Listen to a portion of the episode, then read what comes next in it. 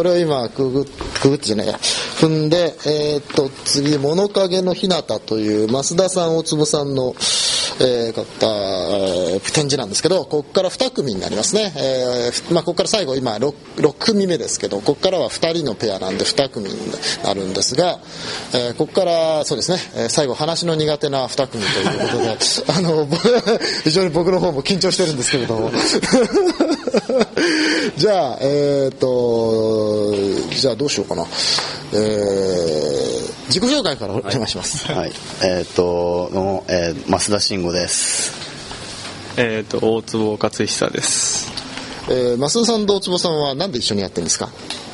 そうですね。えっと予備校からのもう付き合いでもう長いもう10年近いんですけど、まあやっぱ一番なんていうのかな。考え方が合うというか建築に対するなんか疑問点とかそういうものが似てるっていうのが大きいと思うんですけど。それでまあ2人でやっぱ力を合わせてまあ性格真逆なんで。真逆なの？真逆なんで。増田さんはどうなの？僕は結構なんだろうな、まあイケイケ。行ったれ行ったれでまあ僕はコツコツと。あおおちょっと。大坪さんはコツコツそうです。まあ時間かけて考えるっていう。感じですででも大学は違うんだよね。はなんか違います。い大学は。でも大学時代もうん二人割とし進行がその時もあった。いやもうまあでも、まあちょこちょこちょここその課題があるたびにどんなの作ったみたいなのはこう聞いてました、でもじゃあその後そうなんかコンペとかはもう別に大学中出したとかもないですし、そうです。で今今日展示してるのはこれはどういう作品というかこれどこに立つものなんですか？これ伊豆の山の中の、えっとまあ、社員寮があって、そこの、えっと母屋の離れとして、まあ、倉庫兼作業場の設計なんですけれども、なんかまああのこれこれはすごく建築的な展示というかあのきちっと敷地模型とそれから、えー、と模型とそれから断面の模型とあって写真もあるというすごくきちっとしたあの展示ですけれどもこれはどういうことを考えてなんか不思議な少しなんか形ですよね。そうですねえーうんまあ倉庫っていうことがかなりその、まあ、建築ではあるけれども、そのまあ、建物としてはすごいなんていうんですか人がメインというよりかは、その物がこういっぱい入ってくる。むしろ物をどう収納するかとか物をどう維持するかとかそのそうまあ建物だけど人間メインではないような、そういうちょっと特殊なものではあると思っていて、それをこうそうですねそういうなんかちょっと目線がいろいろなんかこう人間の目線だけではないようななんか展示の見せ方ができればなと思ってやりました。あこの間あの、えー、と作品集というかあの作品のありがとうございました。送りました。あのへあの塀の。塀のあのちょっとそのあの塀について説明塀じゃないからねあれあれは実はちょっと説明してもらいますはい内道庭町っていうタイトルで、まあ、あれはもうボロボロになったあのブロック塀の改修のみだったんですけれども、えーとまあ、敷地は、まあ、東京で都心都心部にあって、まあ、なんかその、まあ、実は塀って初め塀だけかと思ってたんですけど。まあでもまだブランドショップのファサードとかって普通の家の塀だもんね。ただまあよくよく考えていくと実はそのじこう家の中の話でも、まあそれがメインでもないし、なんかその、ま、都市をつく作っていくというかまあだけの話でもなくて実はすごくそういう教会がこういろいろな教会を工作するその間にいるとてもその実はあいつを設計し塀を設計していくと多分街はガラッと変わるんじゃないかなっていう、一番やっぱないがしろにされるかもしくはもうコスト的になくすとか、まあ、そういう手段を取るところを一番設計してやるのはすごく都市都市にとって重要だなっていうのを途中で気づいて、まあ、テンションを上げて。やってましたね。かなりかなりいろんな目線があるというか、やっぱその普通の通りを通っている人たちの目線だったりとかそのもちろん住んでる人たちの目線だったりとか、まあ、単純にその風通しだったりとかなんかこういろんなこう目線がこう一番混じるところというかそういうかなり実は面白い状況にあるようなそのものなんじゃないかっていうのに気づいてそれでかなり面白くできたと思います。なんかあちらのその尊の作品とこちらの今回の展示のっていうのはなんかこう自分たちの中で考え方の共通性とかって今考えるとあると思います？そうですね。なんかそのまあ今までいくつかやってきている中でまあ、まあ、多分少しずつあの変わってきてる可能性はあるんですけど、まあ今思ってるのはあの本当その図録に倉方さんが一行書いてくださった言葉があのすぐあのあこういうことなんだなというかあ人間を中心にしない原理から生み出された強靭で受け手の理解の幅の広い形態によって人と建築の間の私的なつながり人と人の間の理解イコール誤解によるつながりを作り出そうとしている、うん、結局そのまあやっぱこう人間関係と同じようになんか建築も扱われてってほしいというか,、から道具にやっぱなるべくなりたくなくて、そのやっぱ人間と付き合っていくそのもう一人というか、そそういう人間味を持った建築、なん。かこう、まあ、人間の人間関係でもこう、まあ、気気を使ってみたり、なんかちょっと嘘をついてみたり、なんかこう相手をのなんていうんですかね空気空気読んだり。なんかそういうことを建築の設計にこう生かしていってこうなんか間を取り持ってその場所でなんかこうありえるんだけどもその今までありえてなかった状況っていうのがそいつがいることで作れていったらなんかもっと建築っていうのはその単なる道具じゃなくて付き合っていくものとしてなんかその建築に対する価値観ももうちょっと変わってくるのかな、うん、そう思ってるのは結構共通そうですねこうだと思ってます、はい。なんかこう確かにこうなんかその作ったものとの間にこうレスポンス関係というかこっちもあっちにレスポンスを与えるしこういう建築もこっちにレスポンスを与えるしっていうなんか普通なんかどっちかになるというかな。人間が建築をこう道具というか機械みたいに方的にこう人間が使うものになるか、はい、あるいは、まあ、大体それはビルディングってそうですよね、はい、一般の。でそういうのが嫌だっていうふうにアーキテクトが思うと逆にそう建築が人間を使うっていうかもう建築が絶対で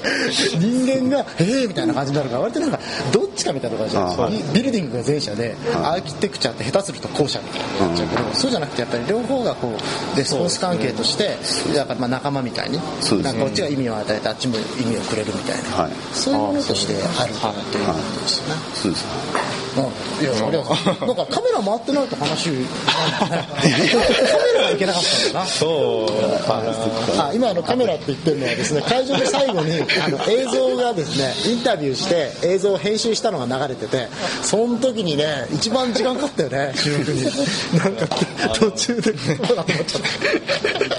一回水をいただいて、落ち着いてから。まあまあ落ち着いてみたいな。知らない人が3人増えると、もうアウト、もうダメです。もうダメだ はい。じゃあ、ありがとうございました。はい、ありがとうございます。はい、えーと、最後に置かれてるのが、カーテンの中のアトリエという西山、西山博さんと奥平恵子さんの、えー、なんでしょう、これ、インスタレーション、一番、まあ、これもインスタレーションっぽいのかな、もんですけども、えーと、これはカーテンが、なんか、なみなみなみって言って吊るしてあって、カーテンってなんかこう、ガーゼのカーテンみたいなんですね。で、なんか中に入っていくと、なんか不定形な、えー、形、まあ、よく言うとなんか、村野東吾さんの谷村美術館みたいな、なんかそういう風な、あのもやもやっとした空間があってこうやって今入っていくとなんかここにいきなりデスクがあってまあ座れやというふうに 言っていただいてるんですが、えー、で座っていくと今目の前にお二人がいらっしゃってその後ろに、えー、これは本ですね。いろんな本が並んでまして、えー、いろいろまあ黄色い本棒が一本ノルウェーの森高原学入門、えー、生物と無生物の間などいろんなけ、えー、本が並んでるとい。うことで、はい、えー、何ですかこれは？はい、ちょっとじゃあ自己紹介からお願いします。えっと西山宏奥平恵子っていう名前で活動する西山です、はい、奥平です、はい、でこちらはどういう何ですか？何ですか？このわけのわからない。あの僕たちがあの大阪で活動してるんですけども、で、まあ、会場が近いっていうことになって事務所の機能を完全にこっちに移しちゃおうっていう計画で,、えー、で事務所で使ってるカーテンとかも家具とか机とか照明とか模型とかも全部、えー、持ってきてまあしかも自分たちもここに滞在して仕事をしてで、まあ、来た人と、まあ、コミュニケーション取ったりしようっていう計画をしてますこんなの？こんなのです。こんな感じです、こんな感じです。本当にカーテンをこう吊るしてるんですはい吊ってあります。なんでカーテンをこんな風に使おうっていうふうに思った？なんか西山のえっ、ー、とその事務所の場所が西山のおじいちゃんが書道教室をしている隣で空き部屋があってそこをお借りしていてすごい何十年も使ってなかった和室があってでもなんか改装はしちゃいけないって言われてそれでなんかおじいちゃんがびっくりしないようななんか柔らかい素材でちょっとした手を加えるっていうことでまず布というものを選択してそれでなんかスクリーン上にペタッとするのではなくてちょっとカーテンのひだがある形で、えっと、事務所を囲んでエッジがない状態にしています。なんていうのか分かんない本当にこの来てもいただいたら分かるんですけどもこのような状態で仕事してるっていうような感じです。本当あそのまあパラサイパラサイト。パラサイトです。パラサイトのあれとして、なんかこうなんか昆虫みたいなね。パラサイトしてなんか自分の居場所をなんかこうなんかバーッと口から吐いてなんかこう自分の前みたいなのを作るみたいな出てる作るみたいなある意味でそう考えるとね建築の普通考える構築的なのの逆を言ってると思うからねすごい。やっぱそう内側から、ね、内側から、ね、はい、規制していくというそういう感じです。そういう感じですよね、はい、それがそのまま現れて。ますね、でそれでまあその事務所を移していこうっていうのは、まあ、近いっていうのはもちろんあると思うんだけど、はい、ここはじゃあ何来てもらったお客さんというか来場者の方がこなんか机に座って、そうですね。もうよくあのこう覗いていただいた方に、まあ、どうぞどうぞって感じで入っていただいてでちょっと雑談したりとかですねコミュニケーションを取って横の説明したりとかっていうのをしてどんどん入ってきてほしいっていう感じなんです。はい、どんどん話しかけてもらったらなと思って 結構なんか人がいてびっくりされるので、逆に入りにくいみたいないない時の方が入ってるそうね二人いると入りづらいかもしれないそうですかね。そういう感じだね なんか仕事組んでどっちかがいる。みたいなそうね バラバラそうねさりげなく現れるからそこから一緒に隠れてて。ちょっと現れ方を少し工夫するというのもあれかもしれない。であとその展示会場の中になんかあの、はい、石膏のちっちゃい模型みたいのが並んでるんだけどあれは何なの、はい、なんかそのこのカーテン自体のコンセプトにもあるんですけどなんかその頭の中の世界っていうのを、えーまあ、実空間上にこう出してくるっていうののなんかそのちょうど間ぐらいのような状態っていうのをいろいろ模索しててでそれで一番そのなんていうか頭の中の世界と実空間の狭間のような模型っていうのを、え一応展示してありますこれあの今回展覧会オープンして今日で1週間も経ってないよねまだ。ね、はい。45日ぐらいですね、やってみてどうですか？なんかこう実感というかあるいは意外なこととかなんかこういうもんだって気が付いたこととかあります？でも意外に声かけていただけることが多くてすごくなんか頑張ってねとか励まされとか言ってますね。なんかこうもっと結構壁があるのかなと思って意外にスッと入ってきてもらえてすごく楽しくやってやってるなっていう感じですでもこういうなんかね展覧会っていう場を与えられるってことはまああんまり普通ないですよね。面白い結構結構来てますねいっぱいね。結構まあ、これからシンポジウムがあるっていうのがなんか、でもすごいいっぱい人が来てて、これからその建築をやっていくと思うんだけどこれからやっていくうちで大事にしたいと思ってることなんですか？そうですね。なんかあんまりこう、えーまあ、建築いわゆる建築っていうなんかむず分かりにくい世界じゃなくて、もうちょっと分かりやすいなんか普通の人でもずっと入ってこれる建築の世界っていうのをなんか作っていけたらいいなと思って。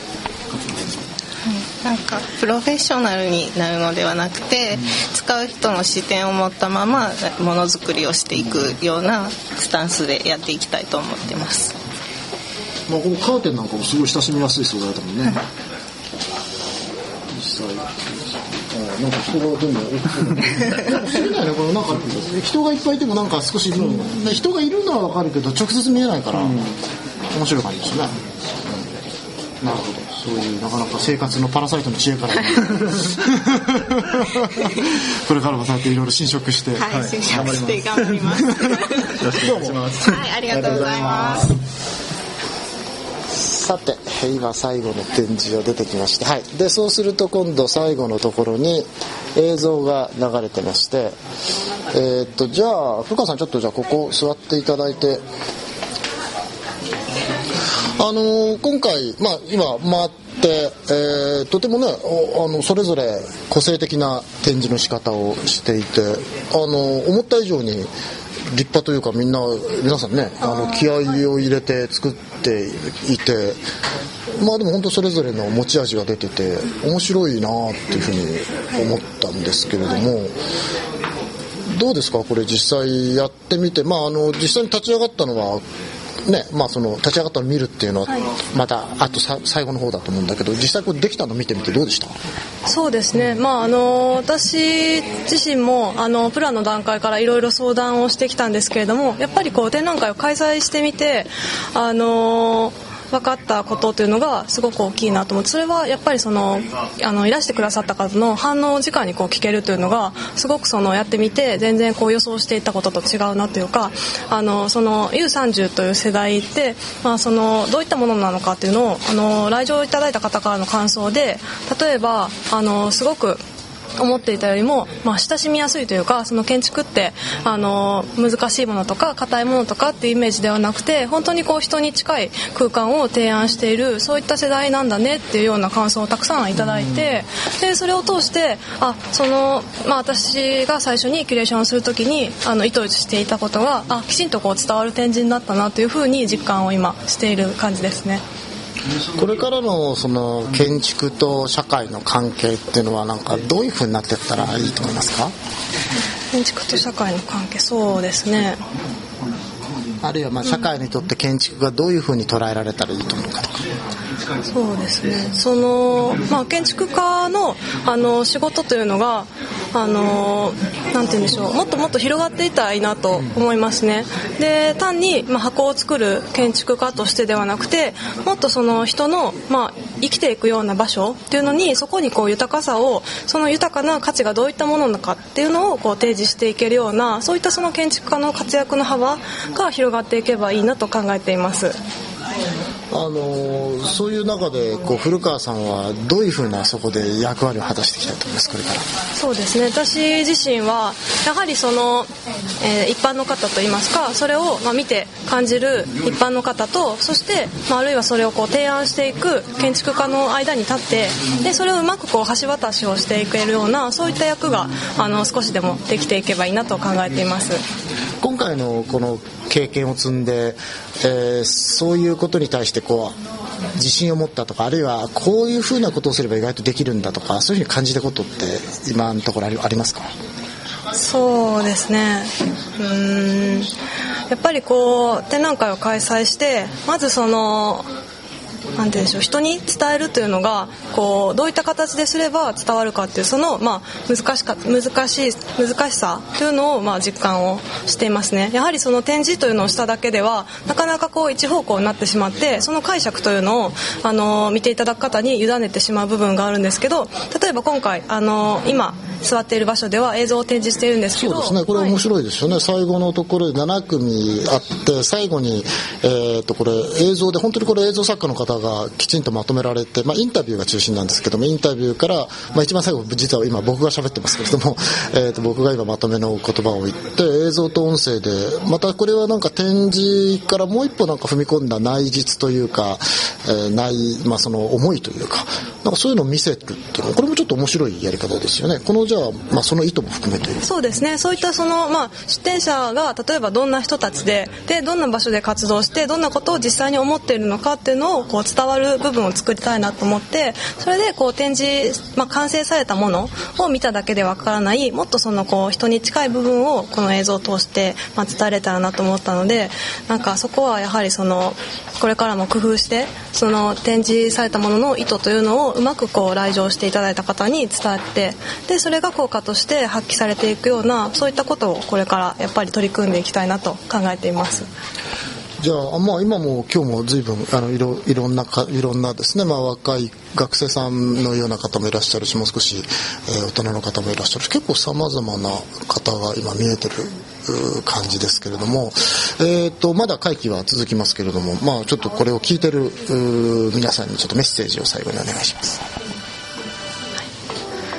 今回、あのー、30歳以下の若手建築家という、まあ、日本ではなかなか見られないような展示展覧会を開催していてで、あのー、実際に、まあ、来場していただいて感じていただくような展示となっているのでぜひ、あのー、この機会にたくさんの方に見ていただきたいなと自信を持ってお勧めするのでぜひたくさんの方あのお越しください会場でお待ちしています。はい、えーと、今日はありがとうございました。あの全体を今拝見して、まあ、また会場でこれはカタログもあの販売をしてますね、えー、ぜひあの大阪の、えー、この港の方にありますけれどもそこにいらしていただければと思います。じゃあ今日はどうもありがとうございました。ありがとうございました。